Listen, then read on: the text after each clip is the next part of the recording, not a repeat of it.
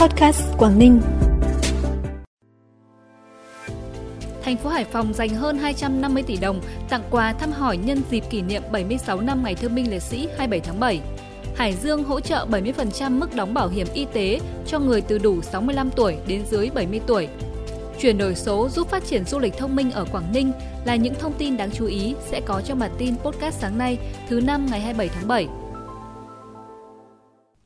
Thưa quý vị và các bạn, nhân dịp kỷ niệm 76 năm Ngày Thương binh Liệt sĩ 27 tháng 7, thành phố Hải Phòng đã chi số tiền hơn 250 tỷ đồng để tri ân, tặng quà, hỗ trợ người có công với cách mạng.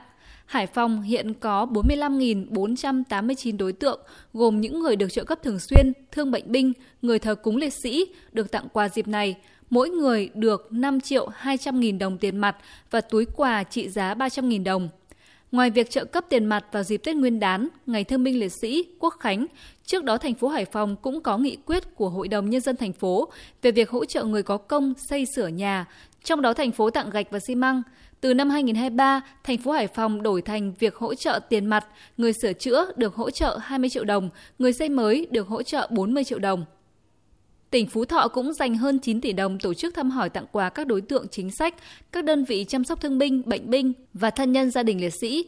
Trong kế hoạch tổ chức các hoạt động nhân kỷ niệm 76 năm Ngày Thương binh Liệt sĩ, tỉnh Phú Thọ đã yêu cầu các sở ban ngành, Ủy ban Mặt trận Tổ quốc và các địa phương tập trung lãnh đạo chỉ đạo tổ chức thực hiện tốt chính sách hậu phương quân đội, việc thăm hỏi tặng quà bảo đảm đúng chính sách, đúng đối tượng, công khai dân chủ, đảm bảo tính trang trọng thiết thực đối với cuộc sống của các gia đình chính sách.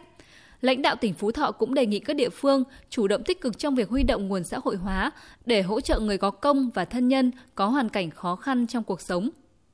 Đến hết ngày 30 tháng 6, kết quả giải ngân kế hoạch vốn của chương trình nông thôn mới trên địa bàn tỉnh Lạng Sơn mới đạt 29% kế hoạch. Chương trình giảm nghèo bền vững đạt 15,9%, chương trình phát triển kinh tế xã hội vùng đồng bào dân tộc thiểu số đạt 17,9% kế hoạch. Đây là số liệu giải ngân rất thấp của tỉnh Lạng Sơn. Theo Chủ tịch Ủy ban nhân dân tỉnh Lạng Sơn, kết quả thực hiện phần lớn các dự án, tiểu dự án còn hạn chế, có nhiều nguyên nhân, trong đó một số định mức thực hiện giai đoạn 2021-2025 do các bộ ngành triển khai chưa có điều chỉnh so với giai đoạn trước theo thực tế dẫn đến khó triển khai thực hiện. Tỉnh Hải Dương sẽ hỗ trợ 70% mức đóng bảo hiểm y tế cho người từ đủ 65 tuổi đến dưới 70 tuổi chưa được cấp thẻ bảo hiểm y tế thường trú trên địa bàn tỉnh. Thời gian hỗ trợ từ ngày 1 tháng 8 năm 2023 đến hết ngày 31 tháng 12 năm 2025. Bản tin tiếp tục với những thông tin đáng chú ý khác. Theo Liên minh Hợp tác xã tỉnh Cao Bằng, từ đầu năm đến nay toàn tỉnh thành lập mới 11 hợp tác xã, nâng tổng số lên 413 hợp tác xã hoạt động trong các lĩnh vực nông lâm nghiệp và dịch vụ nông nghiệp, công nghiệp, tiểu thủ công nghiệp, xây dựng, thương mại và dịch vụ, vận tải, vệ sinh môi trường với 2.670 thành viên, tổng số vốn điều lệ 885 tỷ đồng. Một số hợp tác xã hoạt động trong lĩnh vực nông nghiệp thường xuyên ứng dụng công nghệ cao, đổi mới dây chuyền sản xuất, duy trì kinh doanh, mở rộng ngành nghề, giải quyết việc làm cho nhiều lao động địa phương. Nhiều mô hình liên kết sản xuất và tiêu thụ sản phẩm giữa doanh nghiệp, hợp tác xã, hộ nông dân được hình thành. Nhờ đó, việc tiêu thụ sản phẩm nông nghiệp gắn với chuỗi giá trị, phát triển bền vững trong lĩnh vực nông nghiệp giúp nâng cao hiệu quả sản xuất và thu nhập cho nông dân. Hiện nay 165 điểm trong tổng số 370 điểm di tích tại 13 địa phương trong tỉnh Quảng Ninh đã có mã QR trước cửa để du khách có thể quét và tự tìm hiểu về lịch sử văn hóa một cách chính xác và rõ ràng.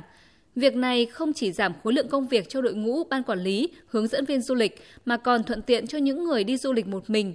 Để tiếp tục nâng cao trải nghiệm cho du khách, Quảng Ninh đang phấn đấu sẽ số hóa và gắn mã QR tại 100% địa chỉ đỏ, di tích lịch sử, văn hóa trên địa bàn.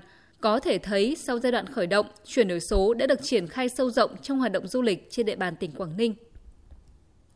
Sau 8 tháng phát động cuộc thi sáng tạo thanh thiếu niên nhi đồng tỉnh Hà Giang lần thứ 17, ban tổ chức đã nhận được 80 mô hình thuộc 5 lĩnh vực gồm đồ dùng dành cho học tập, phần mềm tin học, sản phẩm thân thiện với môi trường, các dụng cụ sinh hoạt gia đình, đồ chơi trẻ em, bảo vệ môi trường và phát triển kinh tế. Đây là năm có số lượng mô hình, sản phẩm dự thi nhiều nhất từ trước đến nay.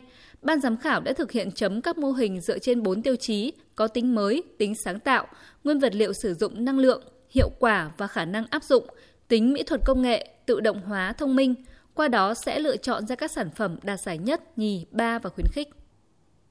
Phần cuối bản tin là thông tin thời tiết. Dự báo ngày hôm nay thời tiết tại các tỉnh Bắc Bộ cũng không thay đổi quá nhiều so với ngày hôm qua. Thời tiết tiếp tục có nắng nóng diện rộng với nhiệt độ cao nhất phổ biến từ 35 đến 37 độ, có nơi trên 37 độ. Độ ẩm tương đối thấp, phổ biến từ 55 đến 60 độ. Tuy nhiên từ khoảng đêm nay đến ngày 28, do ảnh hưởng của hội tụ gió mực trên cao nên thời tiết sẽ có sự chuyển biến. Khu vực sẽ có mưa rào và rông. Trong cơn rông cần đề phòng các hiện tượng thời tiết cực đoan như tố lốc và gió giật mạnh. Từ ngày 28, nền nhiệt có xu hướng giảm đáng kể, nắng nóng sẽ chỉ còn xuất hiện cục bộ. Trân trọng cảm ơn quý vị và các bạn đã dành thời gian quan tâm kênh Podcast Quảng Ninh. Xin kính chào và hẹn gặp lại.